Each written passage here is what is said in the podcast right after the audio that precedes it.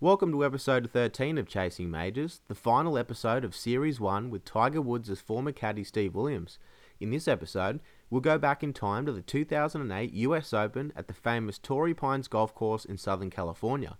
For many, this is one of the greatest accomplishments in all of sport, given Tiger battled through the severe pain of a damaged left tibia and a torn anterior cruciate ligament in his knee, which later required reconstructive surgery and nine months on the sidelines. After 72 holes playing on one of the most difficult golf courses in the United States, under US Open conditions no less, Tiger pushed the limits of his body and mind to force a playoff with colourful journeyman Rocco Mediate. Back then, US Open rules required an 18 hole playoff the next day, but that wasn't enough. Tiger and Rocco were still tied after 90 holes, and so they went to a 91st hole, or sudden death, where Tiger cemented his legacy by winning a third US Open and 14th major title.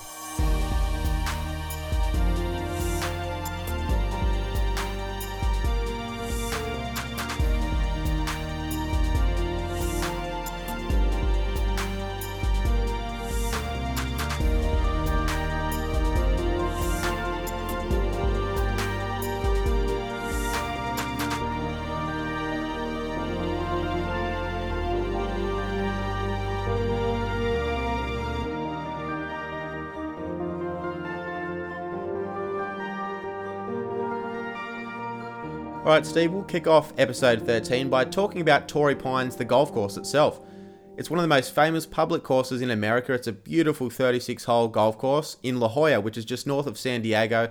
But from the moment the United States Golf Association announced in 2004, I believe it was, that they were taking their US Open to Torrey Pines in 2008, Tiger was obsessed, wasn't he? Yeah, look, I mean, it was a big move by the USGA to take a tournament to Southern California, particularly the US Open. I mean, as you know, um, Southern California haven't hosted um, too many major championships. I mean, LA's had the um, at, at Riviera's had the PGA Championship where uh, Australian Steve Elkington took his first major championship. But yeah, when when the USGA announced that the US Open was going to play at Torrey Pines, Tiger had a fascination right from that time uh, through to the start of the tournament. And each year when we would go and play at the Buick Invitational or however it was named in January, one of the first events of the year, sometimes his first event of the year, he, he was just so intrigued. Like Steve, where are they going to move the fairways? What tees are they going to add here? Where do you think the pins are going to be? How are they going to put the rough? He, he just he was so fascinated by this tournament. Um,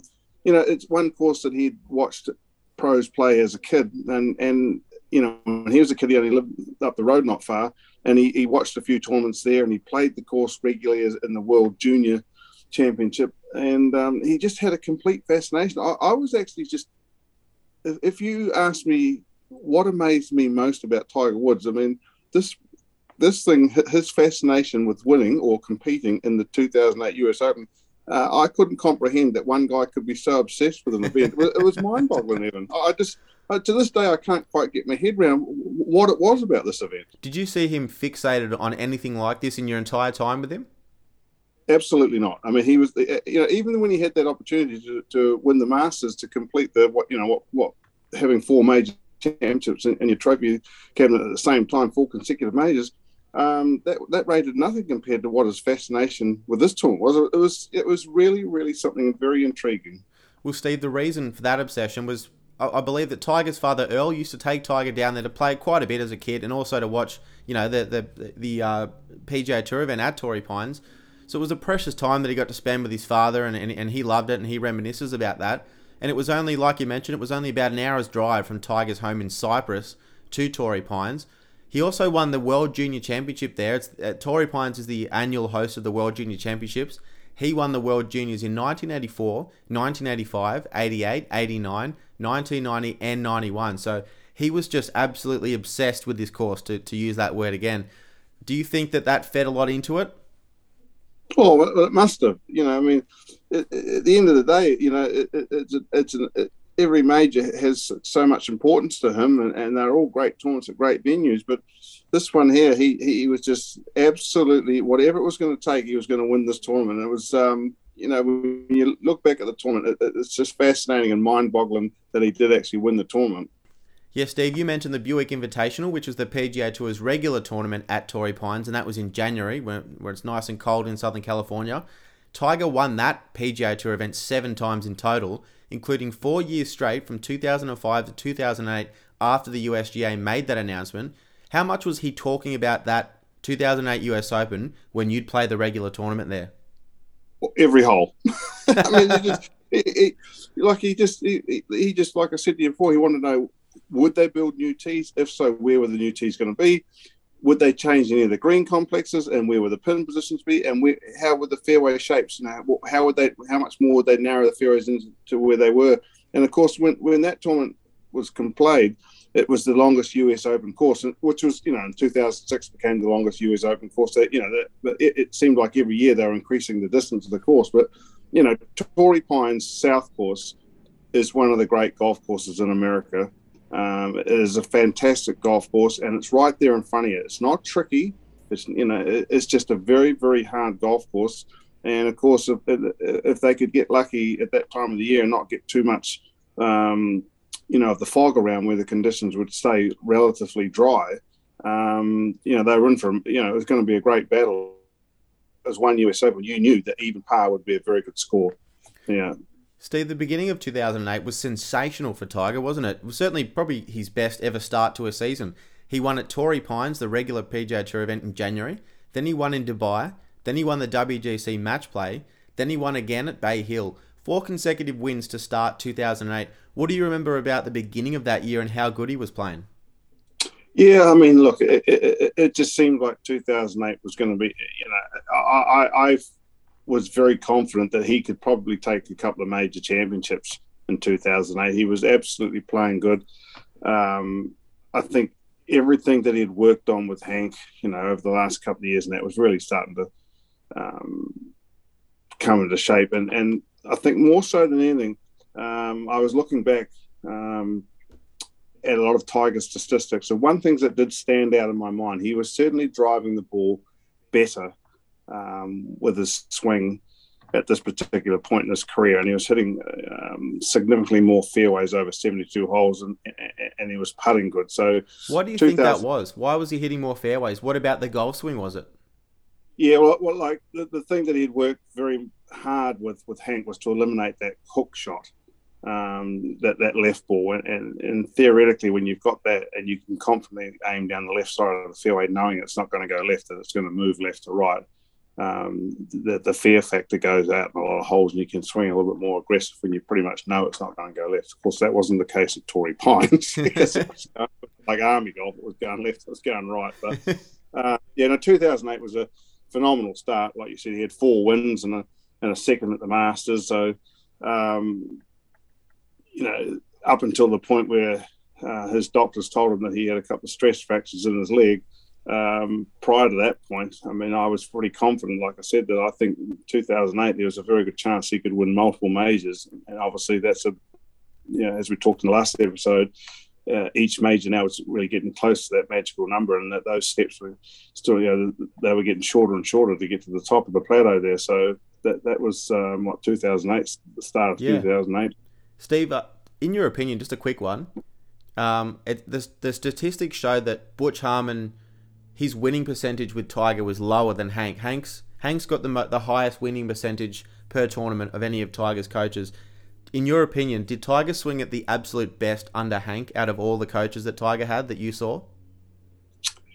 Well, that, that, that's a very difficult question because I mean a couple of his very very best tournaments where I say he played the absolute best he's ever played were, were under Butch. Okay, but I think I think consistently across the board, I think his swing became more repetitive and more consistent under Hank. But you know, like I think we're talking, you know, it's very small margins here between um, Butch and Tiger. But I, I, like I said, he certainly drove. My statistics would tell me that he drove the ball better with Hank. And I think, like I said, because he, he felt that he probably confidently knew that he wasn't going to hit the ball, that big left shot that he had from time to time. So, Steve, Tiger finishes fifth at the Doral tournament in Miami on the PGA Tour, and then he finishes second at the Masters behind Trevor Immelman. And Hank Haney, Tiger's former coach, like we just mentioned, He wrote in his book that Tiger actually should have won that 2008 Masters, except for a poor putting performance on the greens at Augusta. Does the 2008 Masters feel like the one that got away for Tiger? Yeah, look, I mean, sometimes, you know, as I've said before, he certainly had a stretch there at Augusta um, in 2008 there was putting was certainly his statistics weren't, weren't at all good um, on on the greens and that and, and, but I mean you know you, you can't put it down just to putting all the time but um, as I said he, one thing that I knew after that tournament leading up into the next tournament he would be very disappointed in his putting there. So when he's disappointed with one aspect of his game, he'll go away and work tremendously hard on that aspect. and you can generally count on the next week being a very good week. Of course, we didn't know the next week was going to be that far away, uh, having not played. He didn't play between the Masters and the US Open, but um, his putting was very good at the US Open. So, um, you know, sometimes those those little things like that where, where, you don't perform one part of your game to, to, your expectations, you go away and work on it uh, he generally would come back very efficient in that segment of his game. So, Steve, after the Masters, Tiger had learned that he had two stress fractures in his tibia, his left tibia and his leg, and therefore he, he basically took the, the entire two months off between the Masters and the US Open. What did you do in that time back in New Zealand? I was just back in New Zealand. Uh, we still had a bit of our racing season left, and um, you know, it was just family time and everything and that. But you know, I was just waiting to find out when Tiger would play again and, and, and if he would play again.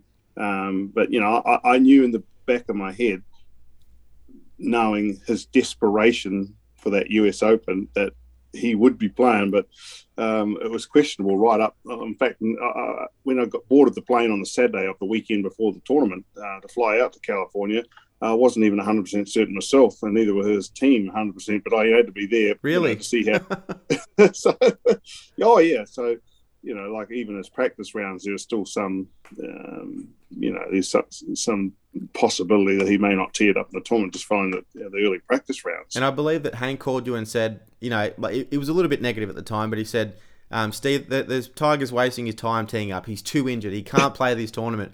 Is that right? Can you remember that phone call? Oh, I can remember that. That was on Saturday night. Um, when, when I arrived in, in, in, the tournament site and talking to Hank, and Tiger played at his local course. And um, yeah, that's exactly Hank's words. He said he's just wasting his time. He's got no chance this week. Can you imagine had he not played? It's just it, it, it makes it probably the most remarkable major that Tiger actually won. So, like like you mentioned, you get in Saturday night. Um, the first look at the course in US Open conditions is Sunday morning. Once you walk around, was that pretty late for you? What would you normally be doing in the preparation for a major with Tiger? Yeah, look, I mean, yeah, look, normally, you know, I would be with Tiger on the weekend before. Um, he would have typically at a major championship, he would have gone to the venue, you know, the, you know, prior to the to the weekend before. It could be Thursday, Friday, it could be any day of the week prior. Play the majors course, and then he would be practicing on the weekend, and I would typically be with him on that weekend practicing before heading to the Florida in Florida, uh, or in this case, it could have been California because he, he he's a member of a course out in, in California there. But um, there was, you know, there, like I said, there's a lot of doubts surrounding whether he would actually play and what his capabilities were, and he couldn't practice uh, in the lead up to it because his knee wouldn't allow the time and the stress to practice. So I, there was no requirement for me to be there, but the tournament, and of course, Torrey Pines, of course, we play every year. Um, so you know, don't have to you know, you, you know the conditions. Just got to note some of the changes that the makes to the course. But you know, as far as the course and preparation go, it was pretty straightforward that week. Steve, yeah, I believe I believe the reason that Hank would have said that to you was because he Hank wrote in his book that Tiger played a nine-hole practice round at Big Canyon, where where in Southern California, where Tiger had a membership. He had a knee brace on actually. I believe he lost he lost six balls and shot in the high fifties for nine holes. Can you believe that? Well, and I, I, was just astounded when, when what Hank had to say. But like when we got to the golf course on the Sunday uh, to start his preparation for it, um, I, I, was in disbelief to think that he was even contemplating playing the tournament. I mean, he he, he, he was. I mean, he was just, he was not Tiger Woods, and he was not, in my mind, in Hank's mind, he was not ready to play in the US Open. And, and it was, you know, it was interesting because, I mean, obviously, uh, given the situation, it, it, certainly there's no way that the leg was going to improve. It could only get deteriorate. And you know, I, I, thought the the looking at the big the big picture in his future in golf. I, you know, I was somewhat surprised that he was going to play in the tournament. On the other hand, though, I knew he wasn't going to miss it. So you know, it was fascinating how, how that all panned out. In its 51st year of publication, Australian Golf Digest is the oldest golf media brand in Australia, reaching over 850,000 golfers every month. Australian Golf Digest provides the best written and video news in golf, both locally and internationally. Golf fans can get full access to the magazine through the digital pass, which starts from just $3.33 per month and also includes instruction, golf course, and golf travel content. Head over to australiangolfdigest.com.au or check them out on Facebook, Instagram, and Twitter. Just a random one. You mentioned the fact that you're, you're getting on that plane from Auckland to LA, not knowing if Tiger's even going to play, and you might even be in LA for one day before flying home again, or sorry, in San Diego before flying home again. What do you do? The caddy for Tiger Woods gets on a plane from New Zealand. What do you do in that 13 hour flight? Do you do you plan the tournament in your head? Are you having a drink? What are you doing? Actually, I, I brought my family to this event because, and look, I I fully anticipated that um, a we may not be playing it, so I thought, well, my son, we we, we could be going to Disneyland. That was kind of, but um, pretty good I, backup. Actually, yeah, and I had well, look. One of my fondest memories of this tournament actually is my wife came out with my son, who was three years old at the time, to come and watch Tiger his nine-hole practice round uh, on one of the days. We started off the tenth hole, and my wife was walking down inside, you know, in the inside the gallery ropes, obviously, and walking down, and it was uh, my son Jet saw Tiger first time he's actually seen him in person, and he let go of my wife's hand and he ran out onto the fairway. Did he really? and he ran around all the gallery and up onto the tee. He saw Tiger. It was just it was one of those memories I'll never forget. That's he just amazing. went up to the tee and, and, and just went straight into Tiger's arms. He, you know, he, he didn't know Tiger. It's the first time he'd actually saw him, and it was quite. It was a one, it was a great memory. But going, you're going back to the plane ride. It was like, you know, when you get on a plane ride, it's a nighttime ride from New Zealand to Los Angeles. So you know, it, it leaves here late, so it's an easy flight. You get on there, and you know, you just go to sleep. So. Uh, you know, with the with the excitement that you come into a major, but of course, um, you know, like I said, I brought my family that week because we, I thought there was an option we could be going to Disneyland. the practice rounds, did he start to improve? Yeah, look, I mean, he he did. Like, I mean, if he had, if he if the, if he had, if that tournament had been a week prior, say, I mean, I don't believe he would have even played in the tournament. So he he, he stretched his rehabilitation and, and, and everything to the to the very last minute to be able to play. And you know, each day uh, we played we played nine holes was the most he could play. And of course, he didn't do any practice. He warmed up briefly, not his normal amount of warm up prior to a round practice, but he practice round included. But he didn't do any practice following the rounds um, because his leg wouldn't allow it.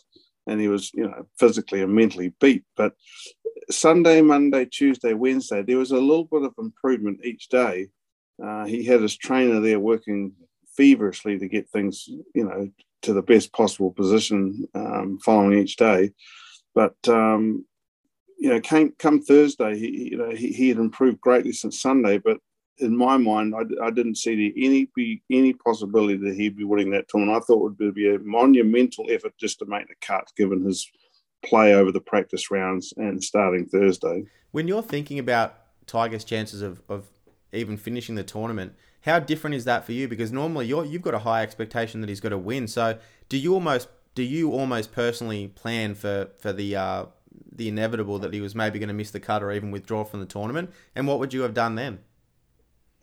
Well, I mean, I, I, I don't know because you don't even you don't really yeah you in the back of your head you know you you, you think that there's a great ch- chance that he could miss the cut in that, but you know I, I think one thing that the USGA did really really really helped here is that this was the first tournament here uh, where the USGA went straight off the world rankings up here number one two three together four five six together seven eight nine. Well, of course he's paired with Phil Mickelson and Adam Scott. Correct. And to be paired with Phil Mickelson in Southern California in front of all Phil's fans, I, I think just that was that was the, the shot of the arm that Tiger needed because he wanted to show Phil under no certain circumstances, given whatever fork shape I'm in, that I can still beat you. I mean, this was a this awesome. was a monumental challenge that he absolutely loved. There was just no question. And if he had got paired you know, just you know, be, being the number one player in the world, you're always going to get good players. I'm not saying, but if he just had got, a, you know, look, I'll just pull two names out there. Say you got Stewart Cink and Jason Dufner, say it right. Yep. Two very good players, two major championship winners, and they played the first two rounds together. It would be a totally different scenario to this golf tournament. Yeah, Steve, I have a couple of follow up questions to that because it's a fascinating point. Are you sort of are you sort of insinuating that because both Phil and Tiger were from Southern California, Phil being from San Diego, Tiger being from LA, Tiger wanted to show in no uncertain terms that he was the king of Southern California? Absolutely no question in my mind. When that pairing came out, when I saw that pairing, I said, that is just the best motivation Tiger can have this week because he's going to put every bit of pain aside and he's going to show Phil, despite playing on one leg, that I am the king of California and I'm, I'm going to beat you this week. So be ready for it. I mean, he was it was an unbelievably good pairing, and I think that is hugely overlooked. Yeah, yeah, it's it's just one of those small facets that makes the 2008 US Open so good. But it's probably one that we forget because it's just a it's just a Thursday Friday grouping, but it was actually integral to the tournament. So I'm glad you brought that up. Now the next question I want to ask you is, it was it was Tiger's already injured. He doesn't know if he's even going to finish the tournament, and you've got the longest major championship course in history, 7,643 yards. Were you almost a little bit daunted by that starting the week? yeah, I mean, look, I mean, you know, they every year the golf courses get longer and longer, and the USGA loves stating that it's the longest course. But I mean, the players from year to year, most of the top players, you know, they gain they gain enough yardage where the course plays the same as it would have had they not lengthened, if you know what I mean. But um, yeah, no, no, I mean, you know, it, it, was going to be a daunting challenge. You know, the one very good thing, for the most part, Torrey Pines is fairly, fairly flat, and I thought that was pretty, you know, significant. I think if he had been playing somewhere on one of these major championship courses, it's, it's very up and down. I think, you know, it would have been a lot more difficult given his knee. But, you know, for the most part, it's pretty flat around there. Steve, we start the tournament, round one on Thursday. Tiger double bogeys the opening hole of this US Open, so it's already not off to a very good start at all but he fights hard to shoot a one over par 72. And then we move on to Friday's second round, and this is where things heats up. Things heat up, don't they? Tiger rockets into a contention with a red hot 68, during which he played his second nine in 30 shots, five under par, 30 shots at a US Open. So come Friday night, he was tied second at two under par with Rocco Mediate, and we'll get to him a bit later, and Robert Karlsson, and they're both one shot behind leader Stuart Appleby at three under par. And there is something I want to ask you about, and there's apparently a funny story. Despite Tiger's play improving, his knee was deteriorating. And there's a funny moment where Mark Steinberg is in the in the room as, as Tiger's physical trainer, Keith Kleven. He's operating on Tiger's knee round the clock. And he starts to get worried because Tiger's knee's not improving. And he starts shouting at Keith, You've got to do something. You've got to do something. And Keith was getting all stressed, and apparently he was firing back. And Tiger laying there injured on the table, he's the one who had to calm the situation down. Can you remember that? Yeah, look, I mean, it was pretty funny. I mean, you know, like everybody knew how much this tournament meant to Tiger, and you know, I think Mark was, you know, like everybody, deeply invested in Tiger, trying to, you know, you know, we. I think the big picture here was we we are all pretty much thinking that the US Open probably won't come back to Torrey Pines. Mm. You know, so I think it's one of those venues. Um, you know, look, it may do, but it's not not not a typical US Open course it's rostered to hold hold the US Open first time, and you know it's it, it's it's the utmost significant. And look, I mean, I think you know. It, sometimes this is where you know the managers they, they get a little bit they overreact a little bit here and, and you know there's a bit of a bit of banter that gets a bit serious and Tiger just has to calm things down you know, and he's the injured one. funny. he's the injured one. Of course Friday was is is the, the defining moment for me in that tournament. Tiger's 10th hole he teed off the off the um, off the tenth hole, and his tenth hole was the first hole on Friday afternoon. It's just you know he played off the cart path there, and um, as you recall, you know as he was coming down to strike the shot off, the, his ball wasn't on the car path, but he had to stand on the car path. He had metal spikes on, still you know playing in metal spikes. Some players were in soft spikes, but then he was still in metal spikes. And as he came down to hit the ball, his right foot slid out underneath him uh, and, and, I could hear the crunch. Oh. And, and, I, and I just, I didn't even look at the shot. I just looked at his face and I said, man, that's the moment. And, and I said to him, in no uncertain terms, I said, Tiger, you know, do you honestly think it's worth carrying on here? You're risking the rest of your career. You're going to have multiple major championships to play in that. And he just said, F you, Steve, I'm winning this tournament. I just couldn't. I just, I was. Flat. I mean, there's no way. He had an unbelievable shot off that cart path, given the circumstances, and that, and then he hold the putt. I mean, that that just turned the whole tournament right around there because you know he hit a shot under extreme circumstances. The pain was unbearable, and he makes a birdie. I guess he said to himself, "That's that's the most pain I can play in, and I'll still hit a decent shot." And, and he just he he magically somehow for nine holes um, came back to life, if you like. I mean, yes, he was still injured and he was limping. And he was, I could watch his face and see the pain. But he, he, as far as the golf swing, he came back to life. That's that's absolutely unbelievable. How audible was that crack in the knee? Oh, I, I, like I said, I heard it. I, I, just, I just, uh, it made me feel sick. I, it's one moment I can absolutely never forget. I felt sick. You know, I could hear this crack, and I thought, "Oh my god!" And I could, all I did was watch his face. I didn't, like I said, I didn't watch the ball, and and the look of pain, it was just terrible. Oh, that's yeah. It, it just it just makes you wonder what could have happened, but he, he limped through it, and he goes on to shoot 68. After all that's said and done, can you believe that he was only one shot off the pace after 36 holes, and and the, and he's under par at a US Open? Yeah, look, I mean, uh, US uh, Opens, Evin, is is not won by the greatest amount of good shots. It's the least amount of bad shots. And, you know, like his play over the first 36 holes there, um, you know, was pretty average. And, um, yeah, I, I, I, I was somewhat. The, the whole week amazed me. I, I, I didn't feel like he'd played well enough to be in that position in the golf tournament. I mean, I just didn't feel like I was very surprised that the scoring wasn't better. What goes through your mind when you think of that back nine thirty, which was actually the front nine, but it was Tiger's back nine that day? Thirty on the on that front nine at Torrey Pines South Course. When you think about that, what, what memories come up? Yeah, well, I mean, he just he got like he, he hit a lot of good shots, but all of a sudden he got hot with the putter, and uh, in 2008, uh, he, he had one of his great streaks of putting earlier on the year. I, I think from memory, that was one of the, it was almost a 200 hole streak of no three putts. So he, he goes on these streaks quite often, and it's sort of uh, on that nine holes. I mean, he held a lot of great putts uh, to shoot 30. I mean, you know, his play was good, but his putting was exceptional. But you know, 30 at the U.S. Open uh, when he needed it. I mean, if he had had a poor back nine, he, you know, he would have just been in the middle of the field towards the end of the field, and you know that might have not given him the motivation. Like even though he was in a lot of pain in that, when you're actually up there in the lead of the tournament, you know that's what he thrives for, and he'll play through whatever it takes to stay, you know, to stay in contention when he's in that position. Chasing Majors is proud to partner with X Blades who have been internationally renowned for decades for producing world class football boots and performance apparel for athletes across rugby union, rugby league, Aussie rules, and netball.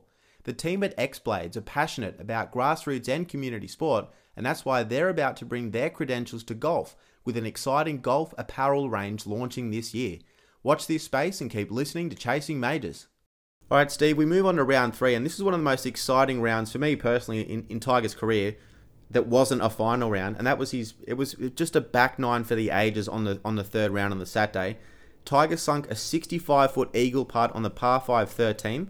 Then he chipped in for birdie from the rough on the 17th, and then he drained another eagle putt at the par 5 18th to take the 54 hole lead at 3 under par, one shot ahead of Lee Westwood and Rocco Mediate, one shot further back than that. How was your heart rate that day? Well, I mean, this is where the you know the U.S. Open. It's just bizarre here. He drives it way right on that par five, like way right on the thirteenth. yeah, off the golf course. You know, it's on another. I mean, it's just so far right. He gets a drop from the TV stand, and he, he's fortunate to drop it in an area where all the crowds have been standing. So they've got a half decent lie. He hits an unbelievable shot to get it on the green. It landed right by the front of the green, ran to the back of the green, 65 feet in for three, only as Tiger can do. 17 hits another wickedly tee shot way to the right off the golf course. Actually hits a very good shot just to get it into the bunker. Hits the chip shot far too hard, hits halfway up the flag and drops in the hole. just, I believe in that moment, he sort of falls onto his knee and he starts laughing and he looks at you. Yeah, it, like he just said. I mean, I can He just said, "Can you believe this shit?" I mean, he's just he's all over the course, and he's you know he's nearly leading, leading the U.S. Open. I mean, it was just, it, you know, sometimes you, I've always said uh, if there's ever an event that I've carried and where you know you feel like there are some golfing gods, well, here they are here, looking shining right down 13 to 18. I mean, it was just unreal, and of course the crowd noise was, you know, you can imagine, you know, making an eagle, then chipping in from there, then eagle in the last hole. It was just, you know, it was fairy tale stuff. That that eagle putt on the 13th, I believe it was from the back of the green, 65 feet down the hill can you describe for our listeners how difficult that putt was?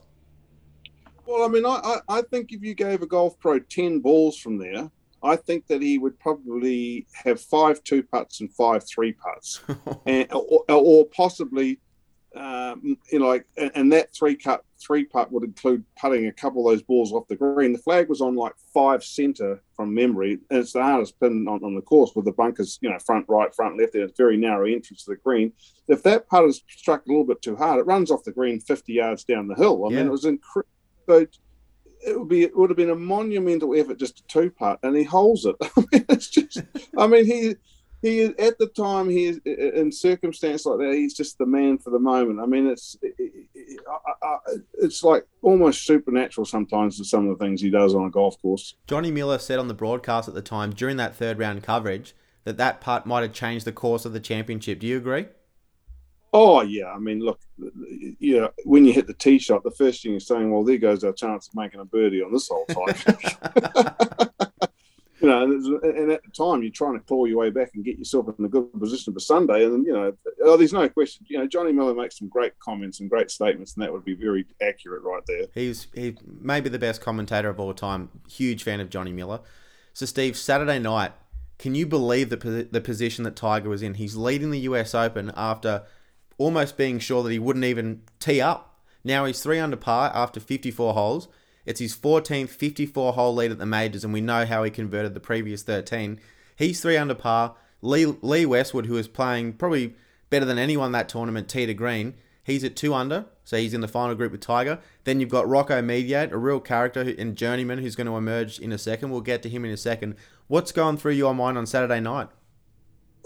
Yeah, look, I mean, it's just uh, I had no con- concept when I boarded that plane one week prior in Auckland to fly to Los Angeles that we would be in the last group of the US Open on Sunday, um, given the circumstances. And then when I got to Torrey Pines, played our practice rounds, I was even more certain that we would not be in contention this week. And then, you know, that Friday afternoon, 30 on the back nine, and, you know, his condition, his health condition with his leg, it, know, it wasn't like it was getting better. I could see it was getting worse. And like when he came off the golf course, each day he couldn't get back to his hotel room quick enough so that he could get on the table and get his trainer to work on it. So um, it's not like that was. But one thing you, that Tiger has an incredible ability to do is what is the muscle memory. He, he's able so many times when he's in, in, in a condition that's not conducive to making a good swing to be able to draw up some muscle memory picture that swing in his head and make the swing regardless of how his body is. That's one of his things that he's incredibly good at and he did it so many times that you can see he'll draw back on a memory of hitting shots at that golf courses prior to him. You know, all those years he won the Buick, he can draw a memory in his in his mind and make his body, you know, do that muscle memory and, and execute the shot. And no more times he was, you know, there's no tournament where he needed that more than the U.S. Open. So, Steve, we move on to the final round, and Tiger double bogeys the first hole for the third time that week, and then he makes bogey on the second hole. What are you thinking at that point?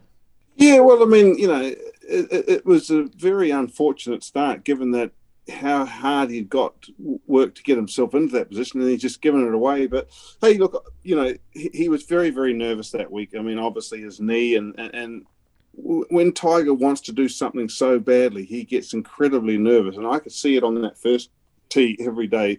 You know, he, he has a few things that he does, you know, that'll indicate to me he's nervous. And this week he was very, very nervous, and hence his, you know, his three tee shots off that first hole uh, during the, you know, when he had a tee off on the first hole, not the tenth hole, as we, as we did one afternoon. Um, they were extraordinarily bad shots, and you know, three three doubles on the first hole, and you know, like, it, you know, he made four doubles that week. Um, and four doubles does not win the US Open. No, um, I, and he had four doubles, and, and he had a, he had at least one three putt every day there. Um, and my statistics will tell me that that, that that that that just doesn't add up. So It doesn't, no, but he bounces back with birdies at 9 and 11, and then he drops a couple more shots coming home. He, he bogeys 13 and 15. What are you sort of saying to Tiger at this point to keep him in the game? Yeah, well, you, you, you know, you, you, you, you sort of we we figured somehow if you could get to two under, um, that that was going to be a very good number, and, and one one under might be in a playoff. We figured that someone would get to two under, uh, and that's what you you know that's what you're striving for. And you know you've you've got to you, you've got to hit good shots, but you know anytime you can hit good shots, you're going to have makeable putts. So you know, even though you drop a couple of shots in, it looks like more difficult than that. But you know, hey, you, you, you can't lose sight of what you're doing. You, you, know, you know the score, you, the target you're trying to get to. You know, you, you don't change anything. You just try and hit good shots and give yourself opportunities to make those birdies. And, and were you saying anything besides that score? Were you saying anything to keep Tiger mentally in in the present and not get too far ahead of himself? Oh no, no! you just you know, you, you, oh, that week I was just trying to keep us. You know, I was trying to chat to him a little bit more than I actually would normally chat to him because that way it's taken some of the you know, like if you're just wandering up the fairway by yourself, all you're thinking about is the pain in your leg. So I actually walked a bit more with him. Uh, you know, I'm normally quite a bit out in front of him, getting myself all the information I need and so forth. But that week I actually walked a bit more with him. Yeah. Uh, so just talk to him so he could take his mind off it. You know, I figured by chatting to him a little bit more, that would take his mind off the pain a little bit. So, so, so he bogeys 15, like we just mentioned. That drops him back to even par. Did that then sort of force him? He, he knows now that he has to make birdie on 18 to what he thinks is going to force a playoff one under par, and that is correct. Did that put a bit of stress on after 15, knowing that you absolutely have to birdie 18?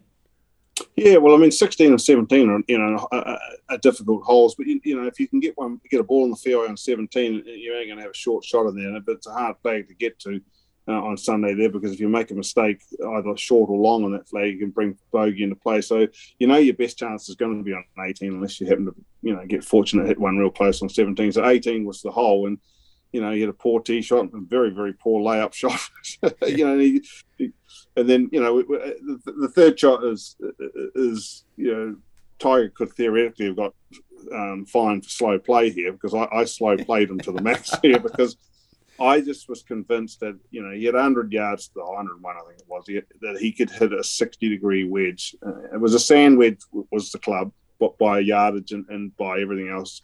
But I just had this feeling that he had to take a rip at a 60 degree sand wedge. I had a feeling that the lie was going to, he could do it. You know, I just, and I, I had a bit of trouble convincing him, yeah. which is, um, and I just, I had, you know, I, I took a lot more time than I would, and I wouldn't let Tiger hit the shot until he until he chose the club that I wanted to choose. So that, that's actually, a, I, I'm very fond of that memory. And of course, he, you know, he took the 60 degree club, absolutely took a full lash at it, and it hit it absolutely, you know, the distance was absolutely perfect. All right, Steve, I want to I want to dive into the 18th hole here because it's one of the most important holes in, in Tiger's career, really, and, and certainly your career. He hits a poor drive on the 18th hole, and then his second shot from the fairway bunker lands in the rough, and that's where the trajectory of your and Tiger's career changes a lot, doesn't it? Can you take me through that third shot, that wedge shot out of the rough going for the green? Yeah, well, he just look you, on 18, you're setting up to a fade off that bunker and, and, and slightly pulled it. Very poor shot you know, the bunker shot, he's just trying to hit a good solid iron shot into the left side of the fairway for the best angle. And I mean, he, he blocks that shot way right. Okay, it's in the right rough, but it's way right of where he was aiming, trying to put the ball. He was trying to put the ball on the left side of the fairway for the perfect angle. Mm-hmm. So we get down there, it's just over 100 yards to the hole. It's a sand wedge yardage. Um, and, and I, I, look at the lie, look at the shot, look circumstances. And I said, it's only one way you're going to get this ball close, and that's to hit a 60 degree wedge. I mean, he, he, he he's if he's going to take a sand wedge, it's you know, he's going to have to take some off it, and it's going to be very uh, unpredictable how the ball's going to come out. I'm fully convinced if he just takes a full whack at a 60 degree, I know how it's going to come out, and I believe he can. Under he's got a little bit of adrenaline going. He's mad after two poor shots. I thought that was a club. But it, so, so, did you lie? Was this an instance where you lied about the yardage to get him to take the 60 himself, or did you have to convince him of the 60? Oh, it was 104. I told him it was 101. I brought it back three. if it was 104, he, he, uh, you know, if I told him it was 104, he'd absolutely no way he was going to. Because I brought it back three. Um, and you know, like normally we have a process and it's very quick. Tiger plays quickly, makes his mind up quickly, and executes quickly. But this is a time where, where I wasn't going to let him hit the shot until he took the club, and I, you know, took a little bit explaining and it was a great moment. You know, he obviously hits the shot, and, and the rest was history. Yeah, well, I suppose, Steve, your decision to, to get him to hit the 60 is vindicated by the fact that he hoists it way up in the air. And once it once it lands on the green, it actually spins back about five feet. So he gets backspin out of the rough, which I find absolutely mind boggling. So he gets a bit of backspin on that. He leaves himself with a 12 foot putt. And can you take me through that 12 foot putt? It's one of the most famous putts in the in the history of golf. Oh, I, look, I, I, I, was, I was, I, was looking, I, I wasn't even thinking. That. I was thinking, where are the pin placements tomorrow for the 18-hole playoff? Where, where, you know, I mean, I had no doubt in my mind. Like he, he, he never ever missed a putt on the 18th hole when he had to make one, either to win a tournament, get into a playoff, or whatever it might be. I, I just didn't, I didn't even cross my mind that he might miss that. I, so in that, in that 100 yard walk to the green, you're just, you're just thinking about the 18 hole playoff the next day, assuming that yeah, he's going to make it yeah, I'm just thinking, okay, we, we, have used the four hardest pin placements, so it's an 18 hole playoff. Where are the pin placements going to be? That's all I was thinking about. I just, like, when you can't even Tiger Woods and the amount of times he comes to the 18th green, with, you know, like I said, to win, to tie, whatever, uh, he never missed. I mean, I, I almost felt like that, you know, he, somehow that ball had a magnet on the 18th. I don't know. if you watch that putt in slow motion, it's just mind boggling how many times it moves offline, back online, offline, back online. Did he ask you to read that putt at all? No, no, no. He knew the greens there very, very well. So he and, and it looks like it broke a little bit right to left. It sort of like it hit the right edge of the cup, but it was it was bleeding just a touch left, and then it sort of circles the hole and drops in, and pan- yeah. pandemonium yeah. ensues. yeah, yeah. But uh, look, as I said, I didn't have any doubt he was going to make it. I suppose that's he just made so many putts on 18. I mean, I just, I guess, you know, like you just sort of automatically thought he was going to make it. So Steve, Tiger shoots a 2 over 73 and Rocco shoots a 71, and they're both tied at 1 under par after 72 holes. Now, at the time, the rule for playoffs with the USGA for the US Open was competitors had to have an 18 hole playoff the next day. What did you say to, to, to Tiger that Sunday night as you kind of came off the green and before you said your goodnights to each other? Well, like, like, I said, mate, just you, have got a big day tomorrow. You need to go and get as much rest as you can. Get Keith to do whatever you do. I said, you, you know, you're just going to have to find another way to play another 18 holes. I mean, he was absolutely whipped, absolutely beat. I said, you just somehow got to find another way to play another 18 holes, and you know, get with your team tonight and get you know get onto it. Steve, we arrive at the playoff Monday morning. You're on the range at Torrey Pines and Rocco Mediate decides to, to rock up to the golf course wearing red and black, which is, you know, in no uncertain terms, Tiger's colours. He owns them. what did you and Tiger think of that gesture? He was obviously trying to stir Tiger up a little bit, but what did you and Tiger think of that? Well, I mean, he did he did stir Tiger up. There's no two ways about it. Because Tiger said, "Can you can you honestly believe he's what he's got on?" That's exactly what he said. Can you honestly believe? I, I said, no, that's I said that's pretty ballsy. was it like a? I mean, it got, was Tiger sort of laughing when he said, "Can you believe that?" or was it more just like bewilderment?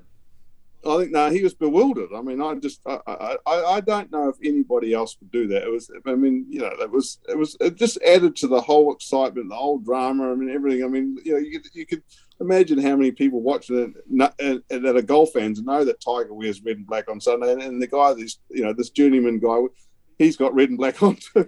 it was, you know, I mean, it's unbelievable. Also, probably not the guy that you want to do it to, Tiger Woods. You don't want to piss him off. Well, I mean, anytime Tiger can get a little bit of added, added extra motivation to do well, I mean, it's just not something you want to do. So there's no question in my mind that, you know, like it's this US Open, but that just gave it a little bit more emphasis to win that tournament, given what what occurred there. All right, well, uh, Steve, Tiger seemed to calm down from that gesture because he eventually gets his sense of humour back. He finds the first fairway. He hits the fairway for once this week, and he jokes to the crowd, "Finally, I hit the fairway." Can you remember that moment?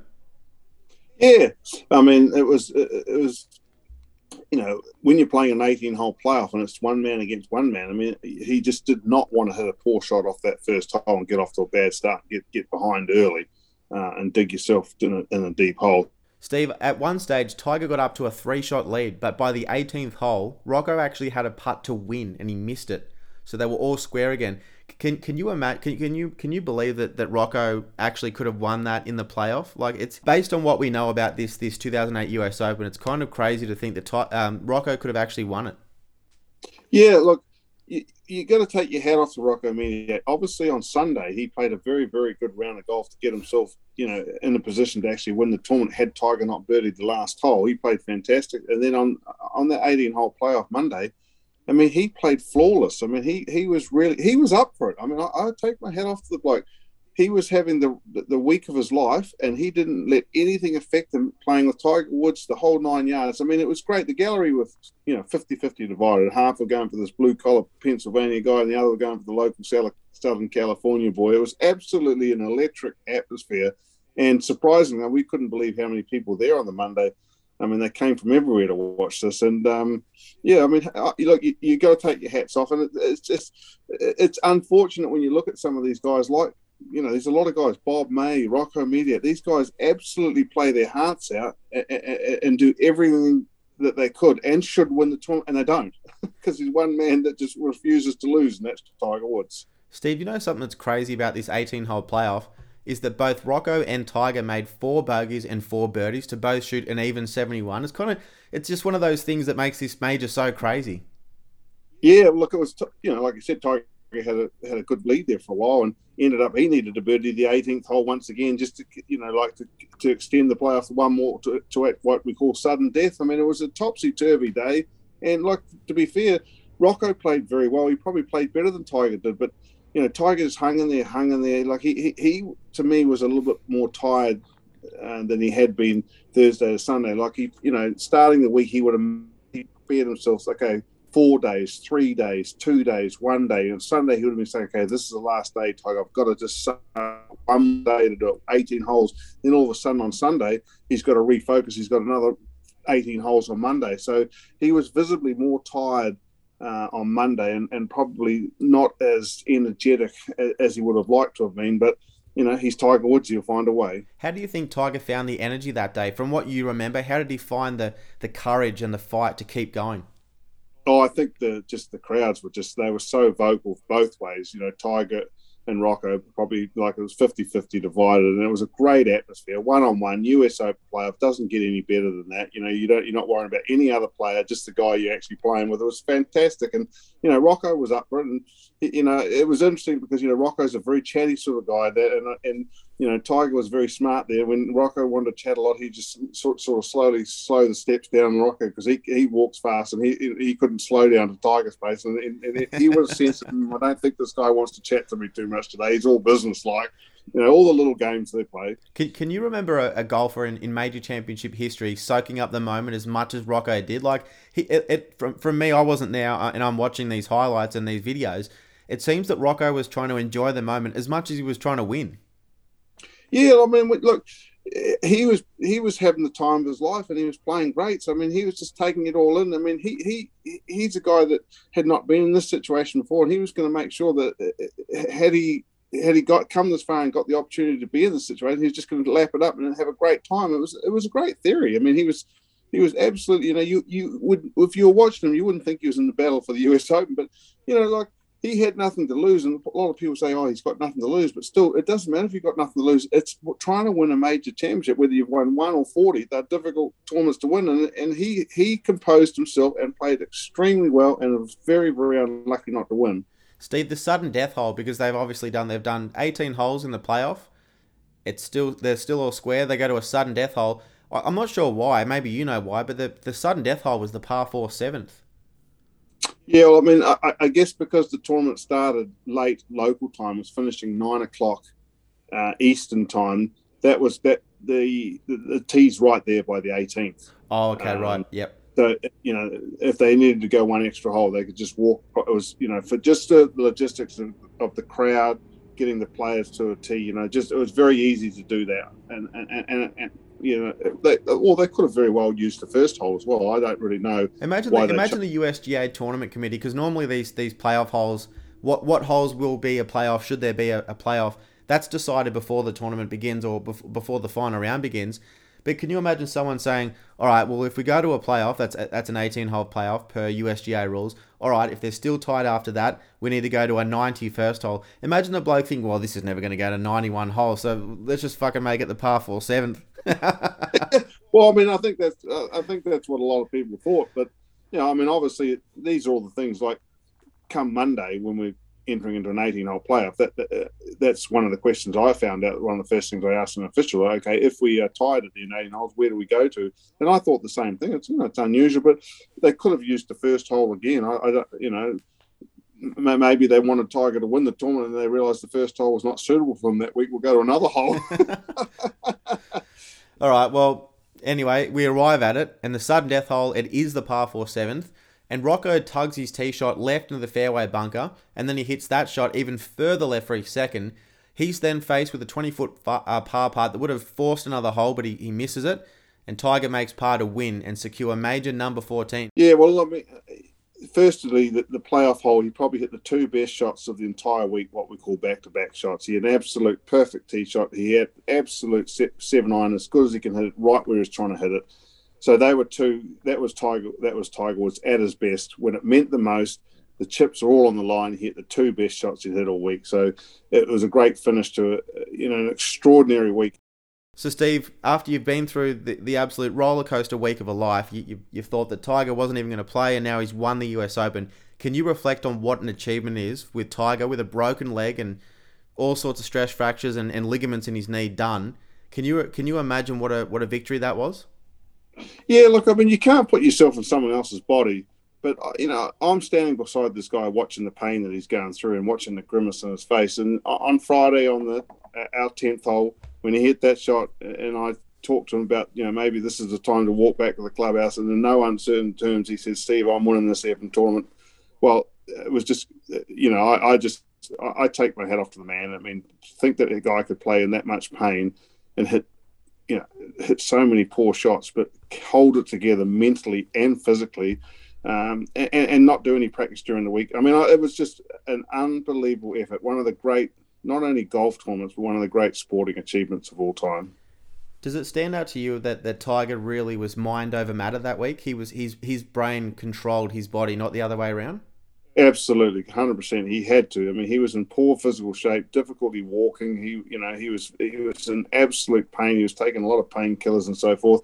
Um, yeah, I mean, it was just mind over matter. His mental strength and his discipline to keep going was an absolute credit to him. And you've told me multiple times that Tiger absolutely should not have won this major championship, and I believe that you got some stats to back it up. So, can you hit us with those?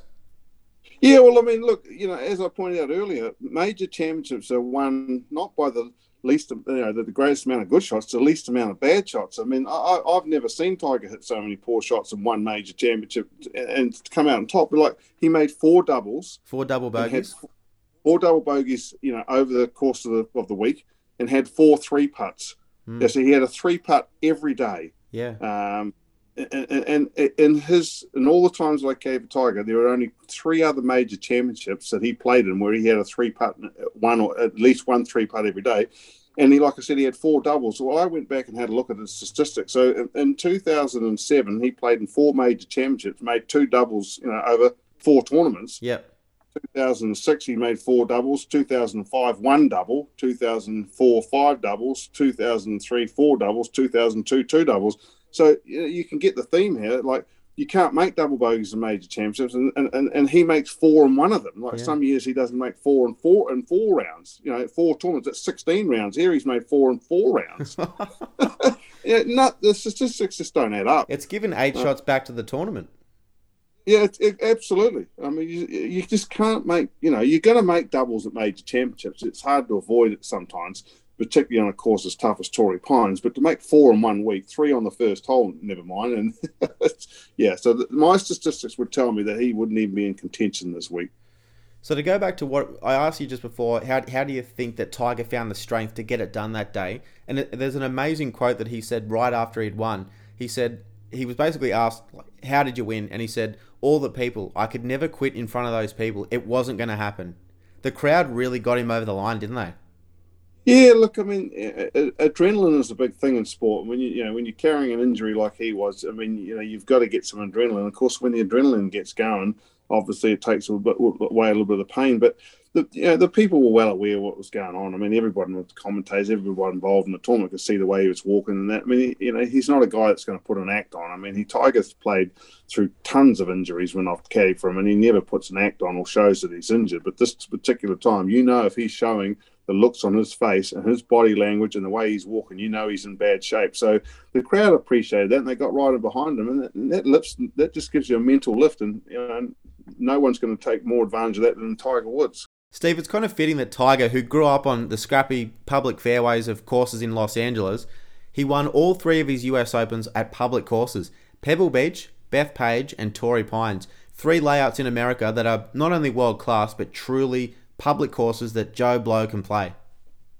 Yeah, that, that's a great attribute to have. I mean, or, you know, just to know that you can play well, or, or, just uh, I think firstly, like it's great that the USGA chooses golf courses like this. Bethpage was, you know, everybody loved the chance to go to Bethpage, Torrey Pines, Southern California. It's great that the USGA, you know, take some of these major championships to golf courses that the general masses can play it. I think it's awesome. And then like to for Tiger to be crowned at three of these golf courses, they're three very very famous golf courses that people can relate to. You know, and, and you know people will always remember Torrey Pines, Pebble Beach, and, and Bethpage. They're all three of you know three of Tiger's best major championships. To be honest. Well, Steve, Tiger was obviously in competition with with a, a rival from a previous era, and that was Jack Nicklaus. By winning the 2008 US Open, Tiger actually became only the second player after Jack to win the career Grand Slam three times over. It's just incredible, isn't it? Yeah, well, I mean, like I said, you know, starting out the year in 2008, I, I, I had high hopes that he could win multiple majors. And, you know, like I said, each step up that ladder was getting closer and closer to the top of it.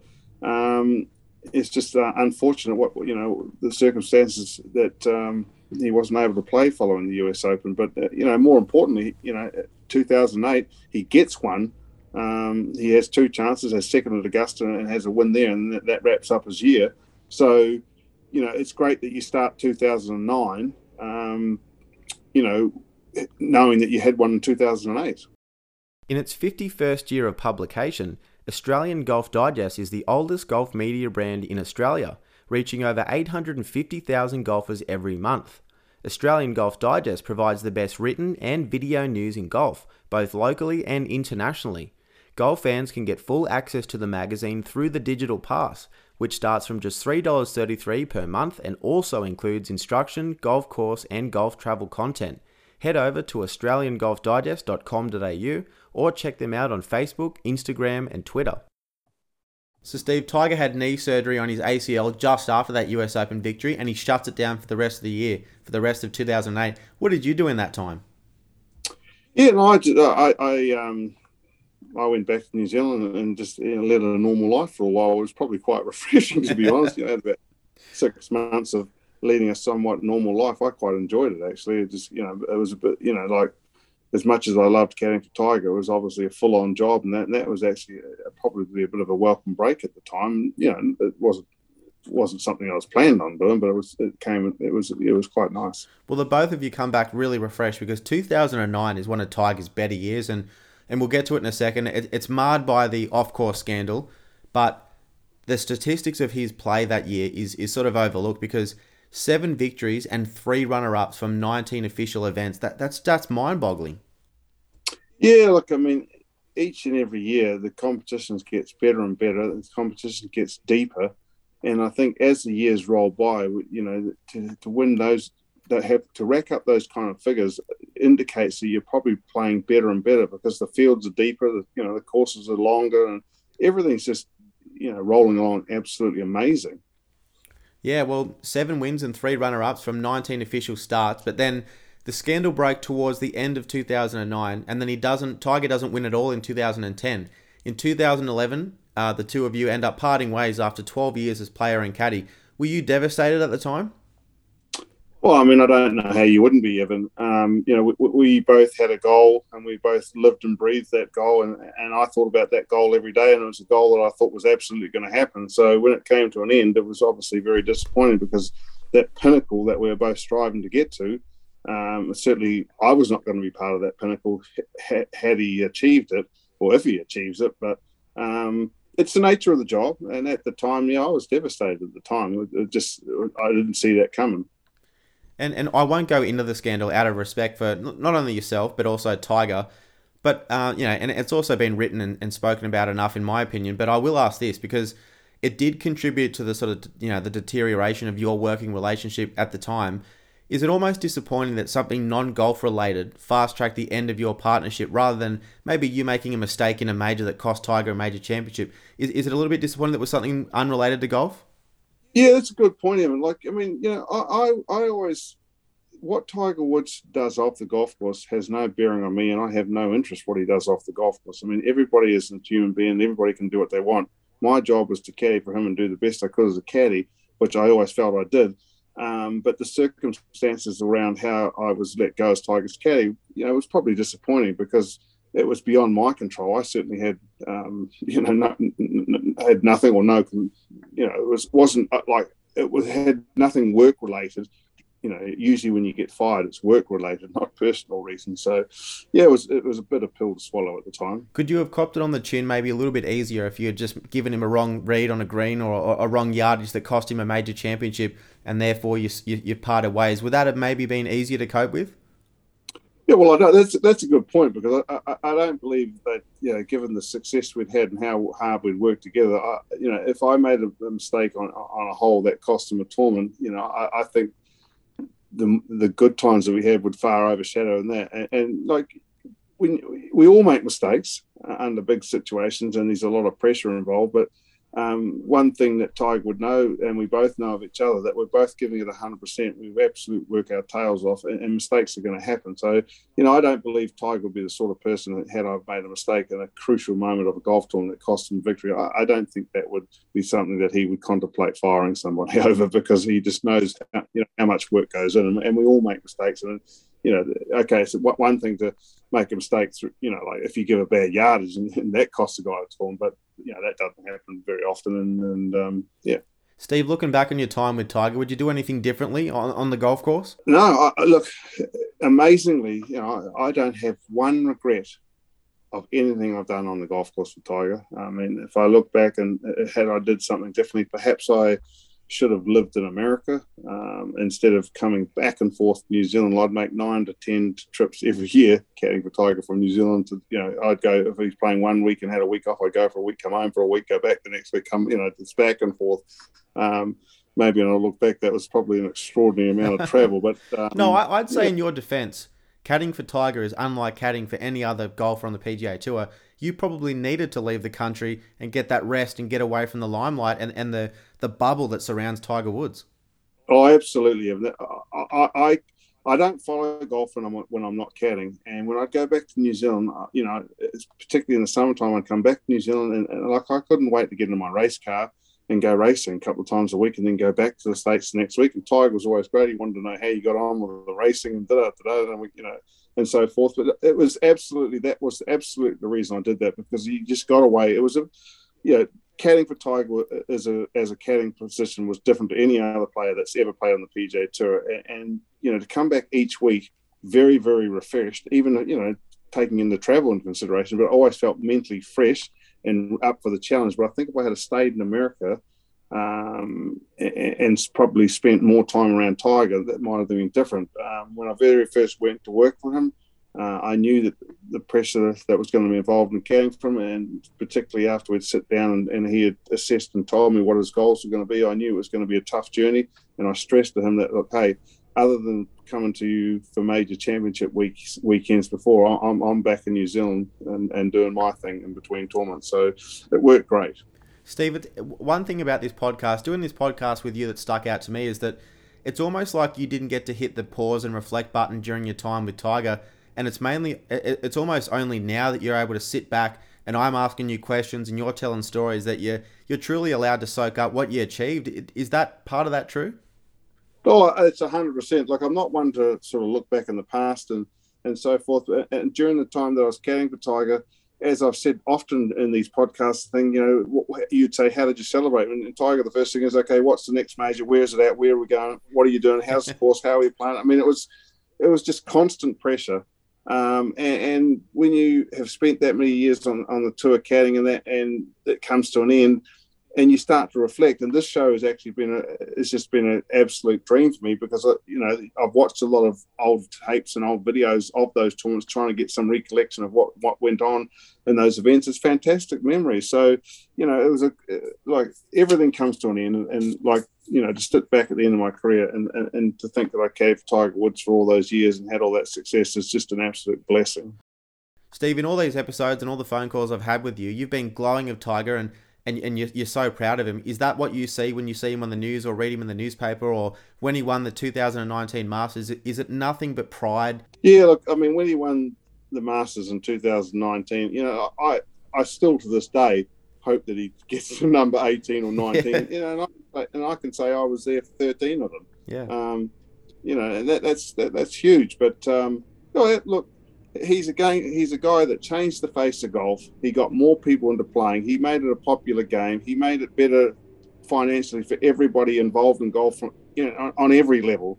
Right from the greenkeepers at the golf course they played tournaments on, to the press, to the caddies, to the media. Everybody benefited from Tiger Woods applying himself to the game and, and, giving everything he had to the game. So, you know, I, am just absolutely, when I look back, I mean, it, yeah, it did come to a bit of an end. There's no question, we, we know that. But outside of the fact of that, I, I enjoyed every single moment caddying for Tiger Woods on the PGA Tour and, and around the world.